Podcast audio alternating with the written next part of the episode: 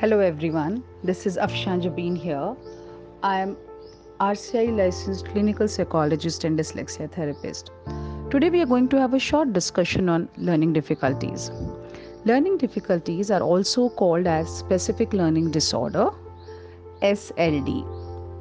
Here the challenges are faced specifically in the area of reading, difficulty in spelling and grammar, difficulty in arithmetic, and difficulty in handwriting. Many a time it is assumed that these difficulties are because of low IQ levels, which is not true at all.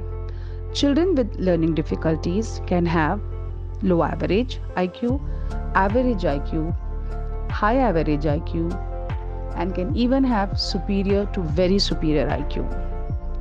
These children will do comparatively well on oral activities but the same activity and given on paper pencil they will not be able to do adequately well.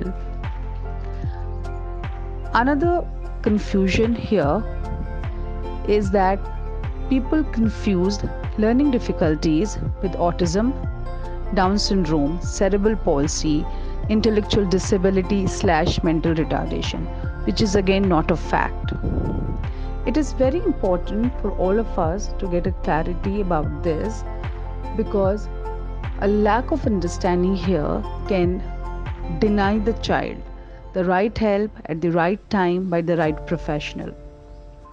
So, to summarize, learning difficulties are to do with specific areas of difficulties that are difficulty in reading, difficulty in spelling and grammar, difficulty in arithmetic, and difficulty in handwriting.